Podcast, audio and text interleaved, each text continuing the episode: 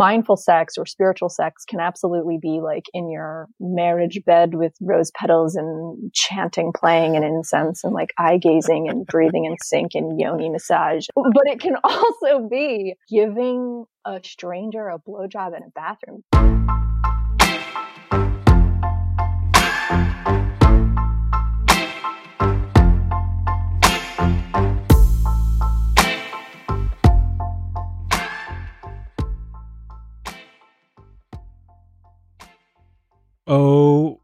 My God.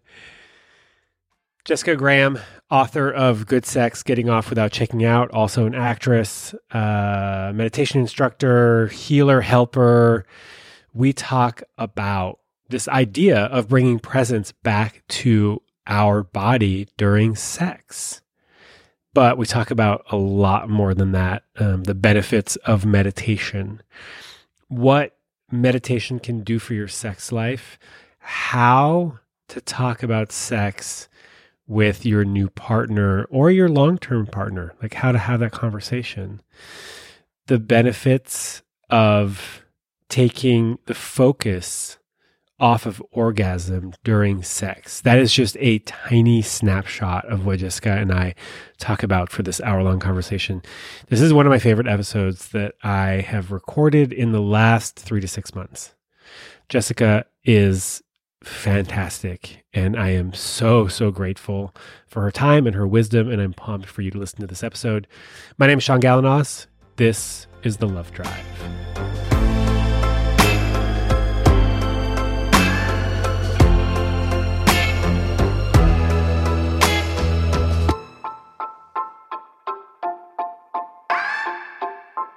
Are you ready?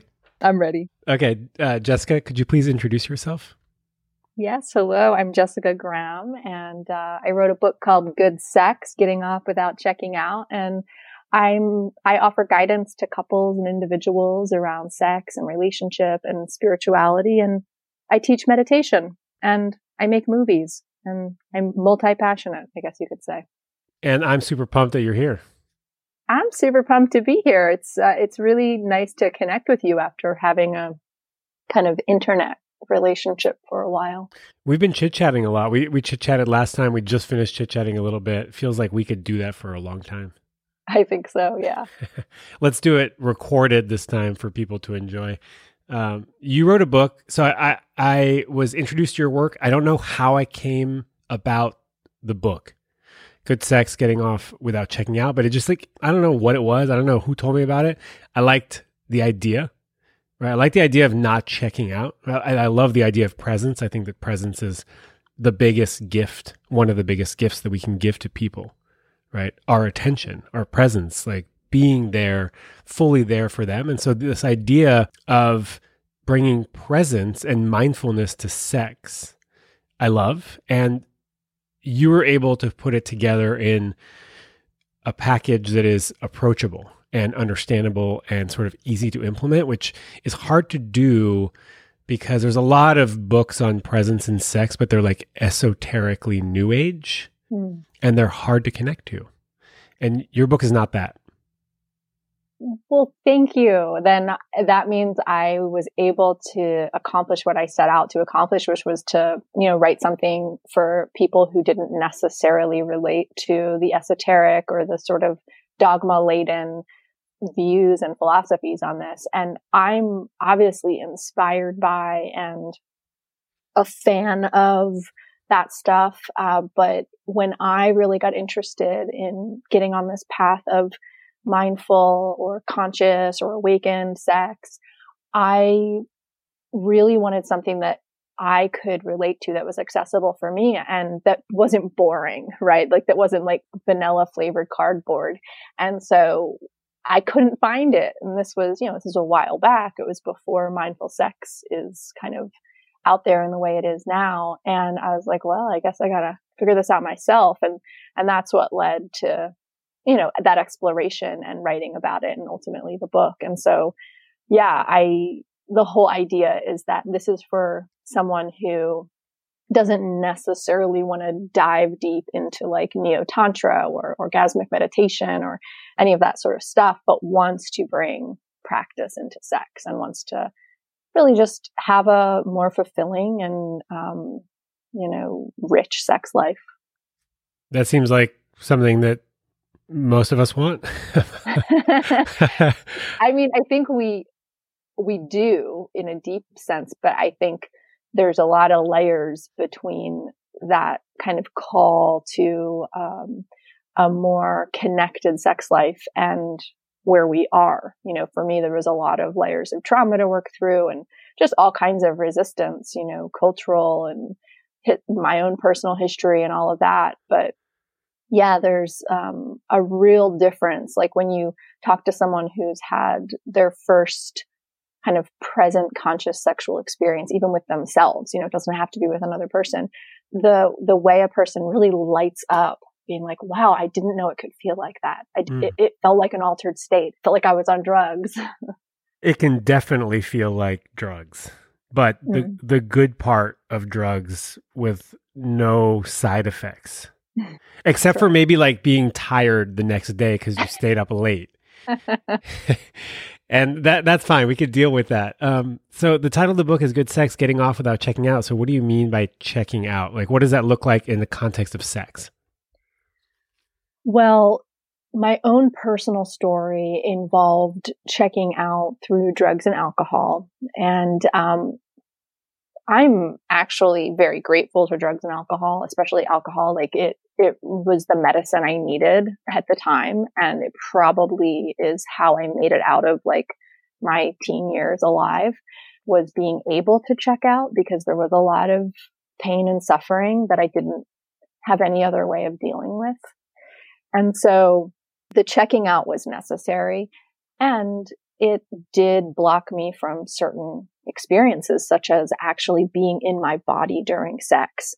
And I had a really fun sex life kind of from the beginning. Um, it, there were definitely some negative experiences, um, but for the most part, I was not ashamed of my sexuality. I was, I, I was kind of pretty sexually empowered from an early age. And so it wasn't that I didn't experience the sort of pleasures and, and joys and fun of sex. It was just that I, it was really dulled down. Hmm. And the drinking allowed me to you know, have some sex that I probably didn't really want to have. It put me in some unsafe situations and it really limited what was possible as far as the embodied aspect of sexuality. And so step one for me of not checking out during sex was to get sober and to not use drugs and alcohol in that way anymore. But whether or not someone is kind of anesthetizing themselves that way, there's lots of ways to check out. And the main one is just to be stuck in the mind. And that's one of the number one things people ask me about is like, how do I get out of the anxiety in my mind and into my body? And it's as simple as a meditation practice, just like when you sit down and you're trying to focus on your breath and you get pulled into your mind and you start thinking about what you got to do tomorrow.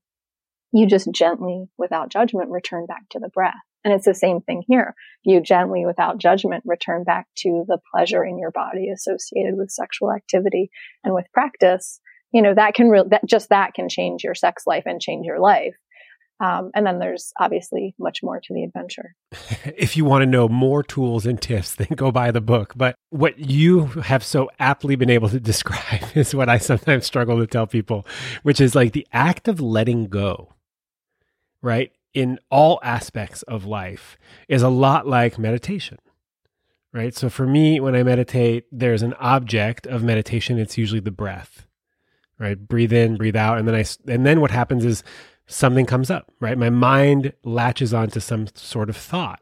And then I let that thought go and I come back to the breath. And what I'm hearing you say is that checking back into the body during sex feels a lot like that, right? You you're having sex, you find yourself having sex, uh, whether it's alone or partnered, and then you'll be in your head about um, how does this feel? Am I doing something? It'll be like, you know, maybe performance related, or maybe you're worried about something after sex. Did you do, you know, you have the to do list that you're checking off. And essentially, we're talking about just, oh, just bring it back. Bring it back to the body, right? Bring it back to the felt sense to like, what am I feeling? How does this feel?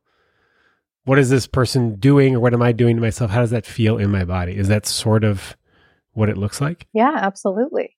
And, and that, you know, that can be a tall order for some of us, you know, like just the practice of concentration alone, like learning to stay with the body when in general, most of us live from the neck up in, in our minds. That, that alone is a, you know, it's something that takes cultivation and practice. But then there's also all kinds of reasons we don't want to be in our bodies. You know, a lot, a lot, I don't have the statistics in front of me, but there's a large number of people of all genders who, um, experience pain during sex and mm. never tell their partners. Um, you know, just that alone, you know, is, is a reason you might not want to be in your body. Um, maybe you don't want to be having sex with the person you're having sex with. That would be a reason not to want to be in the body. And then, of course, you know, the number of people who've experienced sexual trauma is, is uh, astounding. And uh, that's a reason that you might not want to be in your body too. And so it's definitely, you know, it's not as simple as, yeah, just come back to your body. And that's why the process of bringing mindfulness into sex often involves a lot of healing and a lot of sort of, um, reimagining what is it like to be in my body? How can I be in my body in a way that does feel good? And how can I make choices in my life and in the partners I'm with that invite me into my body rather than make me want to get out of my body. Mm. There's so many links to all of this, right? Like living a more empowered life, right? And and that sounds a little woo woo, but basically like making good choices mm. for myself and my growth and advocating for my needs and my wants and my desires and my the things I don't want as well um, that can all have a bunch of positive effects in life, but then also in our relationship to our body, mm-hmm. right? Because we're we're trusting ourselves that we can take care of ourselves. Yeah, absolutely, and we're listening to ourselves. You know, I mean, I I was getting my haircut once when when I was able to do that because we can't really do that in California anymore. Um, and my stylist, we were talking about sex, and my stylist said, "You know, I never was in a situation where I said no and someone kept going, but I was in lots of situations where I didn't say yes. And I was like, wow. This was actually, I think, while I was writing the book. I think it might have made it into the book now that I'm, now I'm thinking of it. Um, and it was like, yeah, like how many times did I bypass what my body wanted or or bypass even a maybe, right? Like maybe my body is like, oh, maybe I don't know, and I'm just like, it's yes, go. Maybe um, is yes. Yeah, like, and it's just like, wow, like I'm really grateful that I can no longer do that. I can't bypass my body anymore. Like it's it doesn't allow me to. and yeah. uh, that can be inconvenient sometimes in in various aspects of life but i would never never change it and a big part of that was just learning to listen to my body around sex you know it's such a such an intimate primal kind of aspect of being human and when you learn to listen to those um, those cues in your own body around sex it, it really opens up your your communication with your body in general Guys, sounds it. It feels good to hear you say that uh, you can't bypass a no in your in your body anymore, mm. and I, I, resonate deeply with that. I, have always been really promiscuous. Just mm. I'll just go out there and say it. if, you're, if you're listening to this podcast, that's probably not a, a shock to you. Uh, I also have like loved my sex life. It's been like varied and exciting, and there's been a lot of partners, and it it has come rather easily. And I think part of that is like, you know, my personality and my looks. And also the other part is I'm just like really bold, right? Bold. And, I, and I've learned to ask for what I want. And I've, you know, it's like the whole, the, the, the Wayne Gretzky quote, you miss a hundred percent of the shots you don't take. and yeah. so like I took a lot of shots, you know, which means that you just get rejected a lot. Also, you get used to that as well. You get used to receiving other people's no's if they're, of course, in a position to give a no. Mm-hmm. Um, but so so I've always been really promiscuous, and I've realized over the years, and probably in the last like five years, and I'm 38 now, so like around 32, 33, like there are experiences where I had to stop having sex because it didn't feel good or it didn't feel right. For whatever the, the whatever the reason is, usually around the like the fact that there wasn't enough of an emotional connection for me to continue having sex with this person, even if it was something casual Yeah. I wanted there to be some intimacy. And you can have intimate casual sex. I actually want to write a book called The the Guide to Intimate what is it the the casual guide to intimate sex or the intimate guide to casual sex? I, love that. I can't I can't remember which, but I I got to a point where like, oh, there isn't enough intimacy here. I can't continue to have sex with this person, or I can't even uh, like start having sex with them, and I've had to stop the makeout process where we both assumed that we were going to have sex, Mhm. and I'm grateful for that as well. I'm grateful uh, that I don't have to regret having sex anymore Yeah. and i've had those i've had those regrets before and it doesn't feel good it doesn't it's not great for the other person either you don't you don't have sex where you regret it then the other person knows that you regret it like that kind of feels shitty for everybody Absolutely. Yeah. Yeah, absolutely. It's interesting. Um, you know, I, I, that word promiscuous, like, it definitely describes many periods, most periods of my life. um, and I, and I like the word actually. I, i, I do I too there's nothing wrong with it yeah. Um, but it is, it is interesting how, how much, um, you know, how much getting mindful about sex has, has shifted the way that I relate to, to sex and the, the value I place on it. Um, yeah, I've, some of my most intimate, ex- some really intimate experiences have been casual experiences. Um, Mm. and so I, you know, I, I like to say, like mindful sex or spiritual sex can absolutely be like in your marriage bed with rose petals and chanting playing and incense and like eye gazing and breathing in sync and yoni massage and lingam, whatever. I don't use those words. But it can also be like giving a stranger a blowjob in a bathroom. That can be a spiritual experience Mm. not for everyone, you know, Mm. but for some people that could be a spiritual, mindful experience. There's, you know, something incredibly hot and transformative about connecting in that way when both people are really there, really want to be there. Um, you know, so I don't think that there's a right way to be mindful about sex or to be spiritual about sex. But I do know for me, um, while that may have been kind of even a part of my identity in the past, um, to have those kinds of adventures, it's really changed. Like, it's like, it's, it's not as much of a priority as it used to be for me to have sexual adventures. And I don't know if that's just getting older or that's like just a lot of sexual adventures or, you know, I, I do deal with some chronic pain and chronic illness and that's part of it. But I do think some of it is just about what you said. It's like, is the intimacy at a level that is, that meets the water level where I am today? And it's Yeah. pretty high. Like, yeah if you want to fuck with me, like, we gotta both really, really be there. Yeah. otherwise, I don't like, otherwise, I have a lot of other things I could do. you know? dude we've got dogs we've got books to read we've got books to write there's so much so many like so many things we could be doing exactly. Exactly. uh, your waterline test is what i call the the baseline test Mm. uh, wait is that no it's the brunch standard The brunch standard. yes i have this thing called the brunch standard. I, it's just i wrote a blog post about it like years ago and I, I haven't i haven't talked about it on the podcast yet but the brunch standard is basically like if sex was off the table would i want to invite this person to spend the night and have brunch with them in the morning? And what you need to know about me is that i don't like waiting in line for eggs. And i and also the eggs are expensive. I don't like waiting in line for expensive eggs.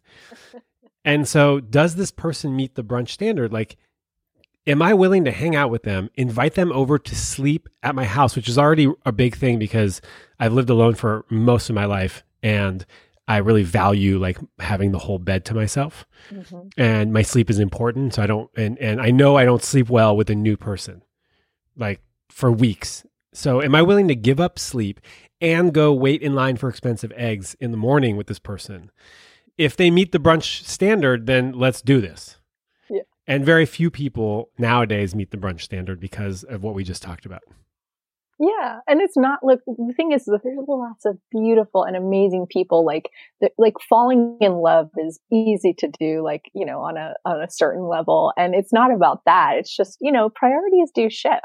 You know, they, they really do. And then it's like, okay, how do I stay engaged and awake to and alive in my sexuality when the way that I used to engage with it is no longer the the norm? And that's been the, kind of the journey i've been on is like oh what does this look like when you know when when the person that i was for so many years no longer exists and there's this other version of me now? And what does sex look like? And what does sexuality look like? And what's sexual authenticity now a thing that we talked about last time we were on the phone is uh, and i wrote this down as a note with enough meditation, your relationship to desire and drive can change. Mm-hmm. Do you remember why I wrote that? Um, probably because I I was talking about br- how bringing mindfulness or meditation or spiritual practice into anything can will will shift your relationship to it, and things like things like sex. Um, if that's a place that you get like a kind of high, if that's a place where you can get sort of maybe a little unconscious, even in a really pleasant way, um, bringing meditation and mindfulness into it will wake you up in that area and things will shift and change. Um, you know, I wrote uh, an article and then it was in my book, this idea of love drugs and how we have this sort of you know, cultural agreement that we can like go a little bit crazy when we fall in love and like, you know, beep and not eat enough or whatever it is. When you get really present with the experience of that first flush and those drugs that are rushing through your system, it will change that and you'll no longer, at least this is my experience, like no longer get that high, which is a kind of loss. But there's also a gain in that because, you know, you get to open up to new possibilities that would otherwise be um, completely shadowed over by that, you know, kind of obvious obtuse version of of first flush. People really, people including myself, really go off the deep end when it comes to new love. Like it's mm-hmm. it's uh, feels like a flood of love drugs, chemicals that cloud my judgment, other people's judgments, some of my students and and like listeners, where they just act in a way they would never normally act. Mm-hmm. Right. And that feels like a loss of self to a certain degree, a loss of how I normally am, a loss of my presence, of my attention to what's going on with me. And we sort of just get like wrapped up in, in love. Or it's not even love at this point for the most part. It's chemicals. It, yeah, and it's also it's like before love can even come into the picture. We're talking about like attachment and lust and and like yearning and desire and sometimes desperation and uh, mm-hmm. grasping, mm-hmm. a grasping for yeah. a thing that we think will probably save us from the existential dread of being a human and and walking alone on this earth uh, and the allure is strong with new lust and love. And I'd love to hear from you on how can how can we get pragmatic about the role of meditation in this? Yeah, well, um, first is just the disclaimer that when you when you do this it will it will change that experience. If you if especially if you're someone who's got a hardcore meditation practice already who's already maybe experienced some awakenings and is now like okay i want to bring this into this part of life as well it works. Um, and so just be ready to um, not be able to get high like that anymore. Ooh. Um, it's like going to your first 12 step recovery meeting. It's going to change things, guys.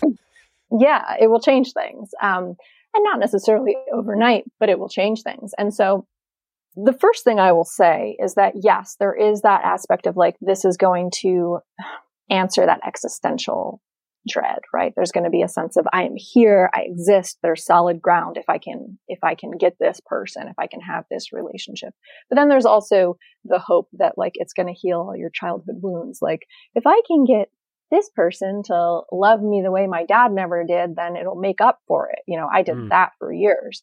Um, and so there's those those aspects of this as well. So as you start to get mindful about the the the love drug experience, you will probably come in contact with some of that stuff, the fears of abandonment, maybe past traumas or you know grief, and so that's just something to be aware of and to get support with as as needed as far as just like the mechanics of it, what you can do is, okay, so you meet the person, maybe you've had a first date, or maybe you're even just like messaging on a dating app and you start to have that experience that we all, most of us know so well.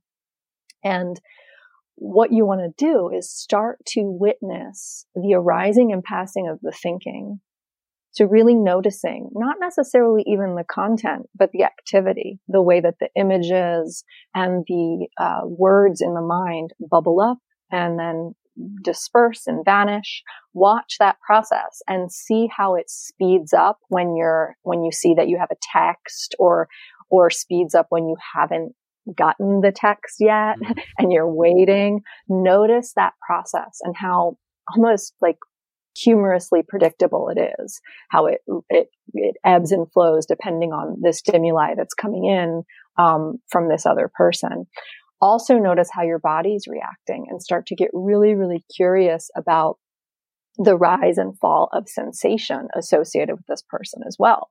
And you can do this, you can sit down and do this in a formal way. In fact, a fun way to do it would be send send the text out to the object of your desire and then immediately sit down to practice and and and see what comes up based on having sent that text you can notice the thoughts and the emotions associated with it the way your heart speeds up and all of that.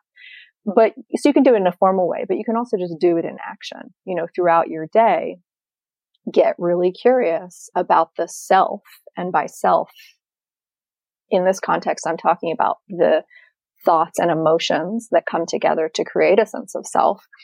Observe and witness that throughout the day. And you'll start to get a little bit of space from it. And you'll start to be able to kind of sit back and get a sort of bird's eye view on the process, on the activity that's unfolding. And just that, if you do that for, you know, a couple days, you're going to start to notice a new relationship budding with the experience of those love drugs, of that first blush. Holy shit. So, so uh, you're talking and I teared up listening mm-hmm. to you talk and, and I'm trying to apply what you just said to my experience, right? Like what's coming up for me as you say this. And I think what's coming up is that it's such a beautiful practice. Mm. It is this to me sounds incredibly impactful and and it is incredibly impactful because I know that I can sometimes do what you're saying, what you're suggesting we do. To me it sounds like you're suggesting that we we we get curious about how we are affected by others.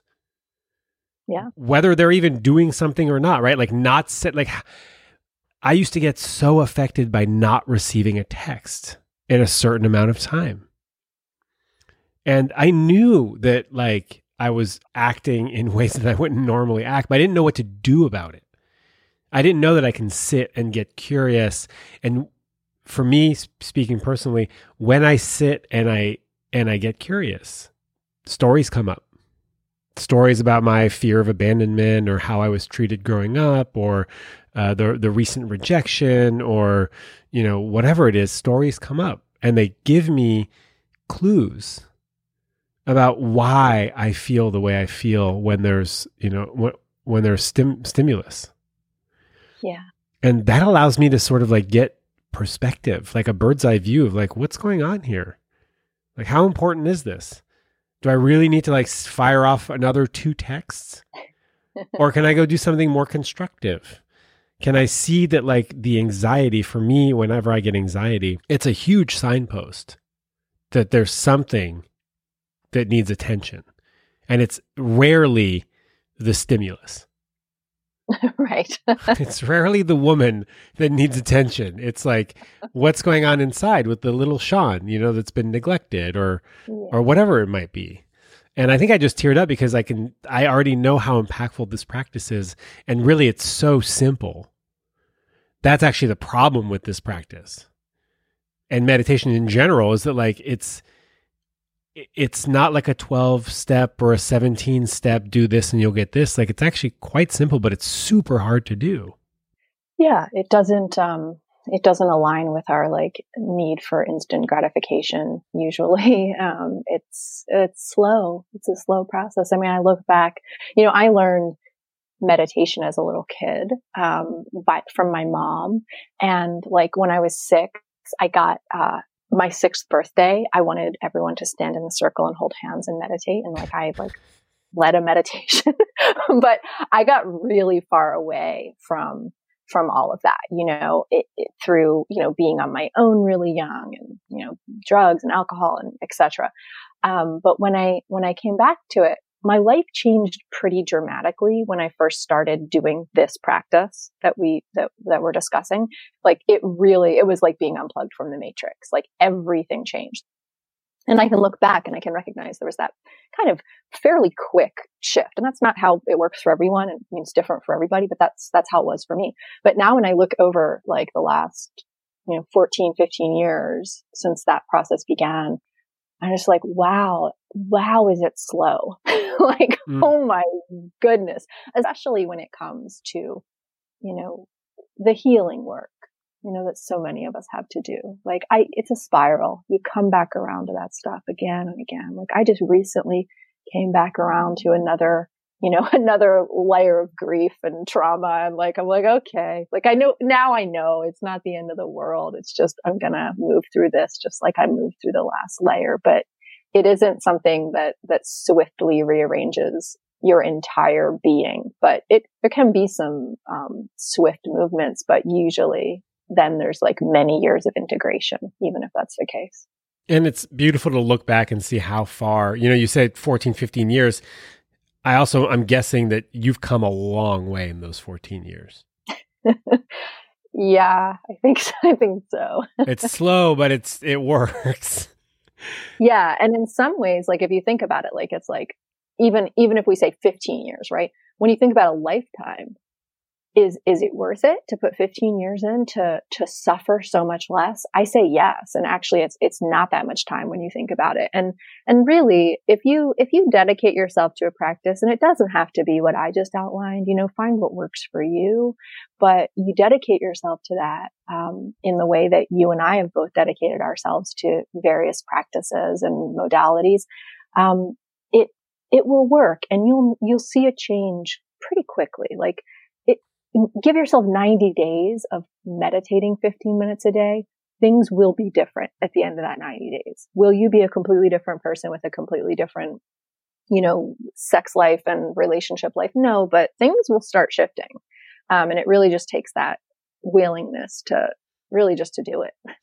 I, I can say that practicing meditation, and I don't do it very often, um, I have like a, I'd like to say that I have a meditative perspective on life. Practicing letting go and, and the ability to let go is the single most beneficial thing that I've gotten from my meditation practice. And it benefits me in every single aspect of my life. Right. And a lot of people say, like, how do you let go? How do you let go? And, and you know, I've been in 12 step recovery. We, we talk a lot about letting go. Um, and a lot of the work I've been influenced a lot by 12 step recovery, you know, in, in terms of like turning my, my will, my life over to the care of a higher power or of God. That's an act of letting go, right? Letting go of the need of getting a, a text message back. That's an act of letting go. Mm. There, there's countless examples in which I'm able to let go. And sometimes uh, sometimes I can't let go. There's a guy on my street who uh, we live in, I live in Montreal. It's like highly impacted. There's not a lot of parking. This guy has five cars and he does Turo, which is like Airbnb for cars. And he moves his cars around all the time. And, and So okay, so the fact that he has five cars is kind of lame. What he does that's even more lame is that uh, when he moves a car, he'll take his other car and he'll scoot it in between two spots.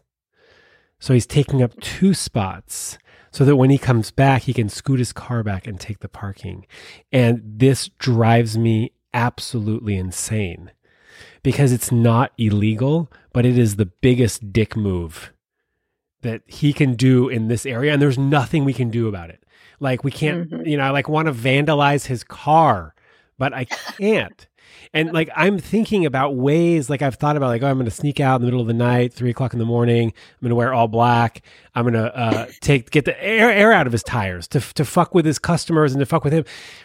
And I've been struggling with this for months, right? So this is just an example of like how how like it works but it doesn't always work and it doesn't work in all examples like in all parts of my life and and like I can let go of all sorts of stuff. Like rejection just doesn't bother me anymore. But someone fucking with the parking really bothers me. Mm-hmm. And this is just, it's, it's like another example of like how long this is going to take, right? This whole process is like a lifelong process.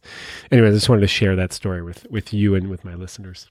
Yeah. I mean, I, it's, I mean, and, and that's the thing, like, we're going to keep being human no matter how much 12 step, no matter how much meditation, therapy, whatever else, we're going to continue to be human beings. And I think that was a really important lesson for me.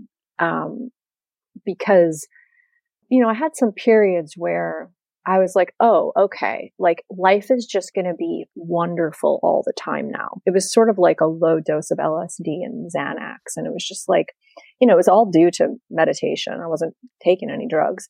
And it was just like, it was amazing, right? No problem. Like nothing was a problem. Everything was deeply connected. Now, in some sense, that, that never, that never went away, right? That there's a knowing of that. But I, I did end up having to rejoin humanity at some point. And I remember being like, no, I want to go back to that other thing. And I had to like really listen to my teachers and, and, and, and really get in touch with the truth that I am a human with human emotions, with a, with a human brain. And the point is not to transcend my humanity. It's to become more human and have complete experiences. And so when I, you know, when I run into something where it's like there's a lot of self coming up, you know, there's suffering arising, I allow myself to have that experience before just being like, all right, I got to use my tools to, to, to get away from this experience and to be more enlightened. Um, and there's so much, um, there's so much life in that. And that's, you know, that's what I'm interested in is like, how can I be more alive? And yes, more and more awake and alive, but alive. Mm. Yeah. I've heard it said several times, something along the lines of like, we meditate so that we can go out and play in the world and, yeah. Like be less shitty humans and have less fear and pain, basically. Mm-hmm. Yeah, and hopefully, yeah, hopefully be able to model that in some way, shape, or form. You know, so that um, and, you can't help but do that. You know, I mean, like I I watch your stuff on Instagram, and there's a really beautiful um, there's something beautiful and hard to name that you transmit through what you share, and it's like it's based on the road you've traveled and it's based on your, your unique humanity and all the work that you've done. And so it's like, no matter how we're showing up in the world, whether it's in a public way or whether it's, you know, just raising our kids, um, when we do this work, we end up creating a better world, I think, ultimately. Yeah. We, when we change, people, people change with us. I mean, they, they can choose to change with us. You ready to switch gears? Yeah. Okay, so why completely different gear? Why is it so hard to talk about sex with your partner? Right? We we touched about we touched we touched on this earlier. Like what is it about talking about sex that is so scary? Well, I think the number one thing, well, one one of there's a bunch of number ones. One of the number one things is that we just don't know how and we don't really love to do things that we don't know how to do. You know, it's like we all want to be an expert and we're not taught, you know, sex ed in school is a joke. You know, it's a joke. It, it's, it's harmful. actually in a lot of cases i think because they don't talk about pleasure you know it's like it's such an important part and they don't talk about it um, so i think we don't know how and um, there's you know we live in a we still live in very much a puritan culture mm. and um, so you know there's fear around getting kicked out of the tribe because we're talking about something that's not allowed to be talked about you know, I'm, I'm not anti-porn at all. Like, I think ethical porn can be a, can be healing. I think it can be entertaining. I think there's, there's a lot of good things that can come from it. But I will say that, you know, porn has sort of uh, limited the conversation as well because there's like this idea of what sex is supposed to be and how it's supposed to look. And if it doesn't fit into this like weird artificial version, then we're doing it wrong and we better not talk about it because, because then we're going to be exposed for doing it wrong. Um, I think that, uh, again, just the various trauma that people go through, it, it closes off the ability to communicate about their pleasure or about their curiosity about sex. Um, you know, oftentimes as kids, we're told, you know, don't don't talk about that. Don't do that. Don't touch yourself that way. Don't ask those questions you know and so we we we close down. We close down a lot. Big question. That was a big question I mean, there's a lot more I could say, but I'm like gonna let some face come in here now. Yeah, it's so many, so many reasons why it's hard. So many reasons why it's hard. I mean, even for me, as someone who has quite a bit of experience doing it, it's still hard sometimes to talk about sex, and I think it's pretty much like anything in life. Like if you don't do it, like you said, you're going to be bad at it. You're. It's like I I just started skiing and I've been snowboarding forever and I'm such a bad skier. Like I'm it's embarrassing how awkward it is to have two skis instead of one snowboard. And the but I've but I'm getting better. You know, but I've done it a few more times and it's less awkward. And I, I make the parallel to like couples that have been in a relationship for a long time. If you get used to not talking about sex, it's going to be really hard to bring it up the first time. Mm-hmm. Really, really hard. And if you are, uh, if you bring it up early and often, then it becomes part of how you relate to your person. Yeah. It becomes much easier to talk about sex when you're used to talking about sex. This, this to me feels like super basic, but also uh, useful to know that the more you talk about sex, the better you'll be at talking about sex and at having sex, hopefully because mm-hmm. talking about sex allows you to get information from your partner about what they like and what they don't like. Yeah, absolutely. Absolutely. And you know, the thing is is that we we can start the conversation with ourselves. You know, we can start the conversation by um, getting in touch with our own bodies and exploring. You know, I often give a um, embodied self pleasure or mindful masturbation practice to people, and you know, it's just about getting into dialogue with your body. You know, you can start there, and then you know, you can talk to a, maybe there's a friend you feel really comfortable talking with, or maybe a coach or a therapist. You know, you can start there. If it feels like diving off the deep end to bring this up with your partner, um, maybe you haven't started the relationship in the way that you just described, which I think is an ideal way to begin, is talking about it from the beginning. Um, you can you can practice in other places you know? You can you can practice in other places and then bring that back to the relationship. But yeah ideally if you can begin a relationship with that on the table that conversation like me and my partner have been together for 10 years and we were talking about sex from very early on. We actually didn't have sex for two months when we got together. Mm. which is which for me was definitely strange. Like a lifetime. Like conscious, yeah, right. But it was a really conscious choice. And we did all this commun- we had all this communication about it and we had all this exploration before we actually had, you know, penetrative penis and vagina sex, you know? Um, and I'm not saying anyone needs to do that. I'm just using it as an example. Like we had two months of talking about sex before we were actually having, you know, intercourse. What about oral sex? Yeah, well, I mean, I, I, yes, we were doing that, and and I do consider that sex. I mean, I, you know, I've had multiple long term relationships, and half of them have been with women. So, you know, just because there wasn't a cock involved didn't, doesn't mean we weren't having sex. So that's right. Um, that's right. but I do think, you know, this is a different topic, but you know, safe sex, nobody wants to hear this, myself included. But when we're talking about safe sex, because mindful sex is, you know, also about safety, oral sex is it's sex. There are um, STIs that can absolutely be passed that way. So um, just putting that out there for anyone who uh, hasn't. Uh, it's kind of like vegetarians with cheese. It's like eventually you have to realize that oh, some cheese is actually not vegetarian, and then you have to deal with that. So I'm just putting that out there for people that haven't dealt with that reality yet around oral sex. This doesn't sound ground, groundbreaking to me. I mean, I feel like, yeah, you can get plenty of STIs with just having oral sex.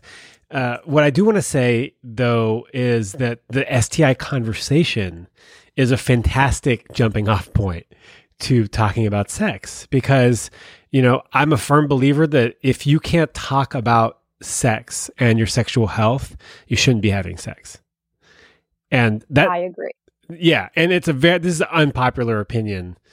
Uh, and also I, I also want to say you know i was terrible at talking about my sexual health for a, a, short period of my life until i got hsv and developed warts and then i had to talk about it for like the rest of my life so mm-hmm. i just want to give space for people who like haven't done this perfectly or who, who haven't had to talk about sexual health like it's okay and now that you know that you could be doing better, I invite you to.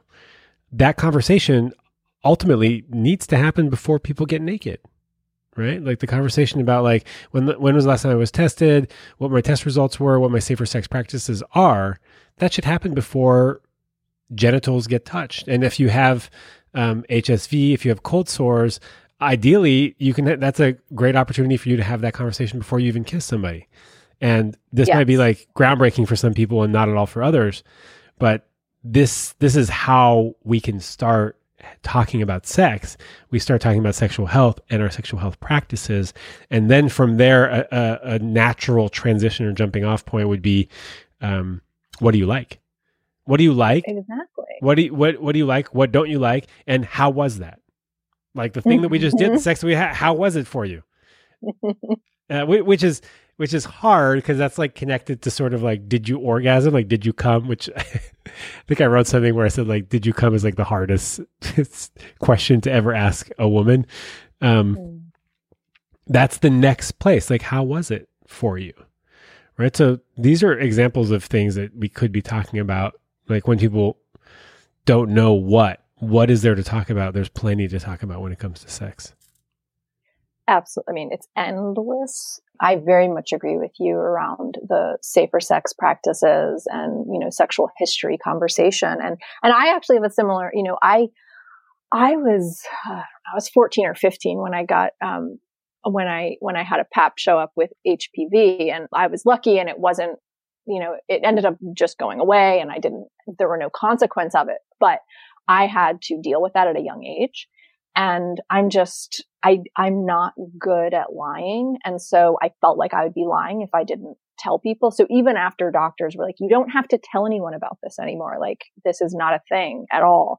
It hasn't shown up. Like I still, I, I did it. And I remember the first conversations were really, really horrifying and I hated having them, but I learned at that young age to do it. And so it's just part of how I, um, how I orient sexually. It's part of how I it's just part of the way that I do things. And it's definitely something that I work with others on because there are a lot of people who do not see it that way and are not having those conversations. And, and it really is important. And it really, like you said, is a jumping off point. And, um, and it's good news. Like if you're having that conversation, it means that it means that you you're going to maybe be having sex um, and and for people you know because i definitely get contacted by people who are dealing with stis and you know just dealing with the stigma around that.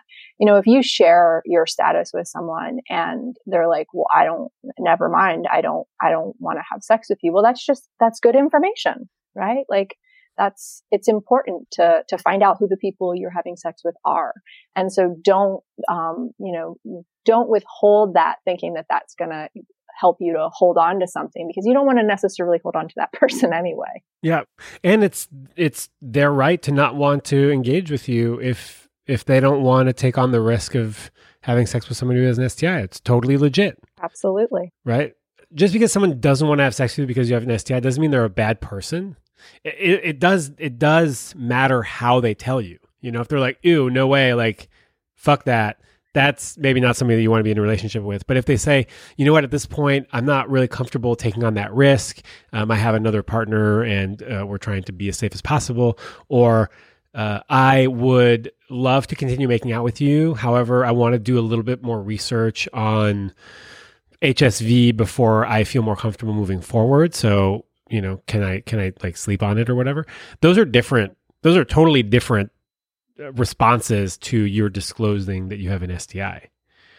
Absolutely. So, and those are the kind of people that we want to be interacting with. Like, it's like the people that know how to respond in that way. And, and ideally, like through these conversations, you know, we, we create more of that. You know, yeah. we, we help other people be comfortable with those conversations as well. I realized somewhere along the way that if I didn't have the conversation, there was a really good chance they weren't going to have it. Mm-hmm. Like, I want to say like 80% of people that I had sex with, yeah. I, I, I just didn't see it happening unless I brought it up, which is maddening, saddening, and like, I guess understandable. Less so now, more so back then when we didn't know as much. Yeah. Uh, but I realized that I was responsible for my sexual health, like me. That's right. Not the other person. And by me being responsible for my sexual health, I become, I empower others to be responsible about their sexual health. Mm-hmm. Absolutely. We could do this all day. we could literally, until we, the energy starts flagging, we could do this all day. Um, 24 hour podcast. Let's, we're going to stream it uh, from our forests. Okay. No one who listens to this is going to understand, but that's okay. It'll be our, our little joke. One okay so two one more thing i want to explore with you and then uh, and then we'll sort of close out. How do we shift the focus away from orgasm? Mm-hmm. i just it's we're focused on the orgasm. A lot of people are. I am as well. How do we shift it away? Why, why do we want to shift it away? Um, and and if that's beneficial how? Yeah. Well there is a lot of anxiety around orgasm. So I think it's a, it is a good thing to, to work to shift all of that attention and focus away because it actually, um, limits sexual pleasure and can, you know, create a real kind of what seems like a problem around orgasm. Um, it's also just a really small part of the whole sexual experience. Like even even if you're somebody that has like super long orgasms, it's still not that long. and, uh, and if that's all that you're like, if that's the only place your focus is, then you're really missing out on like a whole smorgasbord of of of fun and pleasure and turn on. Um, so yes, it's a it's a great idea. I'm not anti orgasm. Like I'm not someone I don't I don't like I'm all for people exploring whatever. But when some, when a man wants to work with me and that's, that's his interest is learning like a kind of sexual mastery in that way. That's not my forte. It's not what I, I'm specialized in. Um, I think that, uh, there's definitely spiritual and emotional and energetic reasons to explore that sort of neo tantra practice, but that's not, that's not my deal. So I'm like, have all the orgasms, but let's get real present with it. Let's mm. get real mindful with it. And, um, you can, you can start that on your own just by bringing mindfulness into masturbation and taking either taking orgasm off the table or just putting it like on the other side of the table, like far away and really just focusing in on the sensations of pleasure. And you can even set a timer, make it like a practice and explore your body and explore touching all different parts of your body, not just your genitals and explore touching yourself in ways that you haven't before and tune into what feels good and keep tuning into the pleasure rather than driving towards the orgasm. And you can also do this by relaxing. A lot of people tighten up around sexual pleasure. Mm. It's hard to like hard to hold it for some people. So learning to breathe and relax into your pleasure without, you know, pushing, pushing, pushing towards that, that moment of, of release. And what can start to happen is you can have an orgasmic experience like throughout, throughout the sexual interaction rather than just an orgasm. Um, and you know, there's a lot more I can say about about practices for that, but ultimately, um, it is about getting in touch with your body and learning to pay attention to and acclimate to and be with pleasure. Because for a lot of people, it's actually it's actually challenging to be with pleasure. They'd rather push through the experience, get to that one big burst of pleasure, and then like, okay, I'm done, rather than be with an ongoing sort of ebbing and flowing of pleasure. Mm. Wow. Yeah. The uh the relaxing. Every time I relax, I think that oh, I'll never be able to orgasm if I relax. And right. inevitably it, it, does take longer, but it's way more interesting. Mm. Right? It's an ebb and flow of energy, of sexual energy and it's more of a ride than then if I just sort of I know where I'm going and I'm just I'm going for the orgasm, and then it's like pastrami sandwich time or something. Uh, I find and that, look sometimes sometimes we want a pastrami sandwich and that's okay. You know, I I don't like breathe and relax and like meditate every time I masturbate. You know, I mean it's sort of made its way into my life in all ways in a default setting. But like sometimes I just want to get off, and that's okay too. We have a lot in common. I'm I'm like now realizing we have a lot in common, especially around the ways that we, uh, the way that, that we teach with a lot of permission, right? Mm. Like there's nothing wrong with a spiritual bathroom blowjob, right? There's nothing wrong with that. There's nothing wrong with f- having focus on orgasm and going for and then making a sandwich. There's nothing wrong with not talking about sex if you don't want to talk about sex. And there are other ways of doing it that are going to give you different results. Yeah. Yeah. And I think that, I mean, that's the thing. Like, uh, do you want more? Do you, are you interested in exploration? Like, are you suffering in this part of your life? Hmm. Okay. Well, then it might be time to, to try out something new. Um, but yeah, the, the, the permission and the invitation is so important. And the same way that, that you and I come from that perspective. Like I encourage anyone listening to come from that perspective with themselves. Like be in consent with yourself. That's Ooh. a, that's a really important part of consensual sex is to be in consent with yourself. Mm. Wait, what does that look like? Well, it can it can it can look like um, being honest with yourself that you don't like the sex that you're having. I mean that that's mm. that it could be as simple as that. It could be about um, um, n- knowing that there's you know an aspect of your sexual expression or your sexual life that is causing you or someone else suffering and you're sort of tucked it away and, mm. and, being willing to to to take a look at that. But it's also about pleasure right? Like it's about like affirming what what feels good and going towards what feels good and and really being in communication with yourself about all of it i mean it's really easy to um to hide various aspects of our sexuality or our you know sexual beliefs or, you know, all of that underneath some carpet. You know, it's really easy to do that because our culture doesn't, um, doesn't really support looking at that stuff. And so to be in consent with yourself, it's like to be willing, okay, I'm, I, okay, I'm going to put this under the carpet right now. And I know I'm doing it and I know it's there and I'll come back to it. Fine. That to me would be consent. But, but to just stuff it all under there and to pretend like it's not happening, it's like, yeah, that's, that's not going to lead to to joy and freedom and pleasure. Our yeah, our society does certainly support the the hiding of sex and sex issues, and I don't even want to call them sex problems, um, but that does remind me that any problem, quote unquote problem, issue, situation, won't be resolved until we dedicate some time, energy, and resources. Yeah, like, it's just not for the most part. For the most part, you, I mean, you could transcend levels of consciousness, but we're not talking about that. For the most part, problems don't just solve themselves.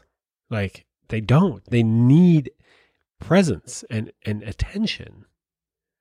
And we Yeah. get to choose what gets attention. And sometimes we're overwhelmed. Like kids are screaming, master's program is due, like whatever, work sucks. There isn't room to give your sex life attention. Sometimes that's the truth. And also, the truth is that you could probably always find some room, right? Because you don't need to be watching Bridgerton or, which I haven't started watching yet, or whatever Neither have I. whatever. There, there are. I mean, I spend a lot of time on social media, and you know, part of it is like my work, but then part of it is not my work. So there is time that I have. I can carve away for taking care of myself and of my body and of my sexuality, and it has to. At some point, you have to make a concerted effort if you want to heal or change something. Yeah, absolutely. And I think, you know, what you said about there being time, it's like, it doesn't, it's not black and white, right? Like sometimes you can be like, well, all right, uh, 2021 isn't my year to focus on my sexuality and my sex, sexual well-being. I'll do that, you know, in 2022. It's like, no, like, what if it was just like every day I engaged just a little bit? Like every day I, um, you know, read a page of an erotic story or I took a sexy selfie just for myself or I, you know, just brought more sensuality into my day with the clothes I wore, the food I ate or the music I listened to. Like there's all kinds of ways. And then with a partner, it's like, what if we, you know, what if I stroke this down their back rather than giving them like a pat somewhere? Like what if I just bring some aspect of sexuality of sensuality into my interaction with this person? What if i you know give them a, a, little a little bit more of a of a real kiss as i go off to do whatever i'm going off to do rather than just the pack? Like it's just these little moments that can really add up. And so it doesn't need to be like a whole life rearrangement today. It can be how can i express this aspect of me just Mm. in this moment? What if I just looked at my partner during orgasm for a quarter of a second instead of keeping my eyes closed all the way? That's right. Yes, yes, and because that's because that's can be a really scary thing for people, and that's exactly what I say. It's like, well, just kind of uh, titrate in. You know, it's like two seconds eyes open, thirty seconds eyes closed. You know, just like you know, allow yourself to kind of slowly move into it. Again, consent. Like, don't push past what is um, what feels safe to your body. And it's okay to explore the edge. Mm-hmm. mm-hmm. Yeah, I think we have to, right? It's like what you're saying. It's like if we don't look at this stuff, if we don't like address it in a meaningful way, things don't change. And so, yeah, it's like that balance, right? Between like being, being at that edge and working with that edge, but not, um, pushing to a place where we're in overwhelm and we can't actually take in the experience or the knowledge. And then we check out. Mm, yep. There you go. Which then, and if you find yourself checking out, then pick up Jessica Graham's book, Good Sex, Getting Getting Off Without Checking Out. Uh, where, or where, you can just take a breath and you can just relax and just, you know, you, you don't have to read my book. My book is just, you know, an invitation. yeah, yeah, this was an invitation. It wasn't a, it wasn't a homework assignment. Where can we find you and how can we work with you?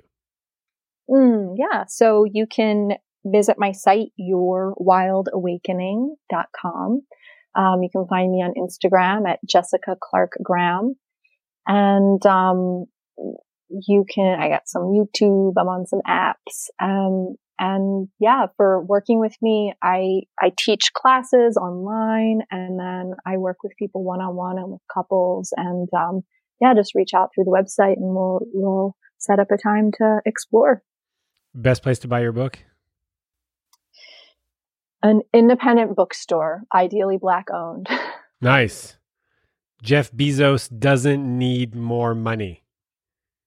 No, he doesn't. It's it's that's it. That's the easiest place to buy my book, but um, you know, like, That's the easiest place to buy everything. exactly. It's the easiest place to sell my soul. Um, yes, but ideally through an independent bookstore. You can go. You can get it through my publisher, North Atlantic Books, as well.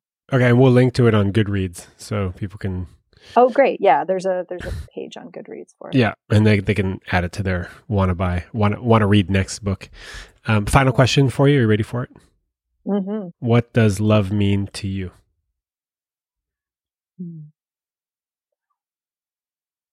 my experience is that um, love is in everything, everywhere, beyond possible human comprehension.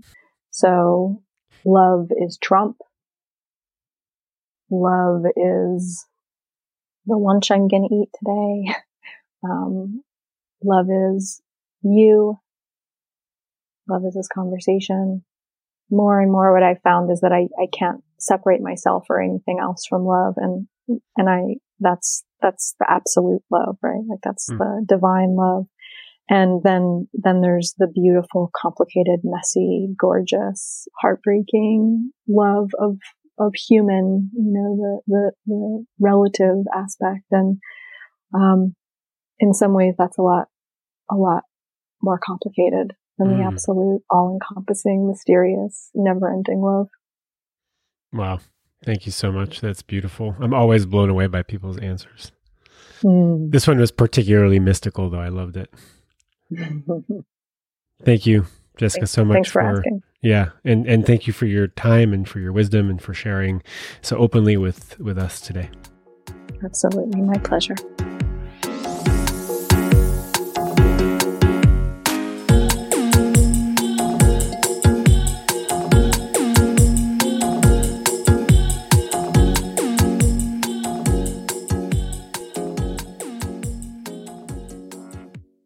Thank you for spending this hour with Jessica and me.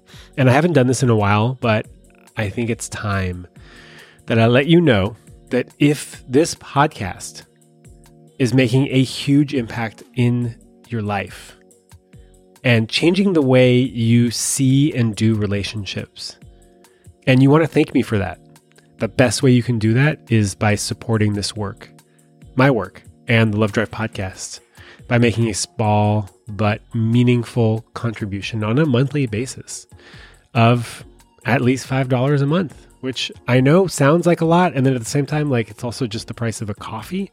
It's like it, it's both a lot and not a lot. And your support means the world to me. Like it really makes a huge difference. Running this podcast, interviewing these guests, all the gear required, the editing, the editors, it all costs money. It really does. And if you want to help, and if you want to make sure that this podcast stays available to you for your growth and your deepening of relationships and intimacy and communication, then go to thelovedrive.com forward slash join and make a small but meaningful contribution to this work. And for everybody who does, I see you every month. Thank you. Thank you so much. Have a beautiful week. Thank you.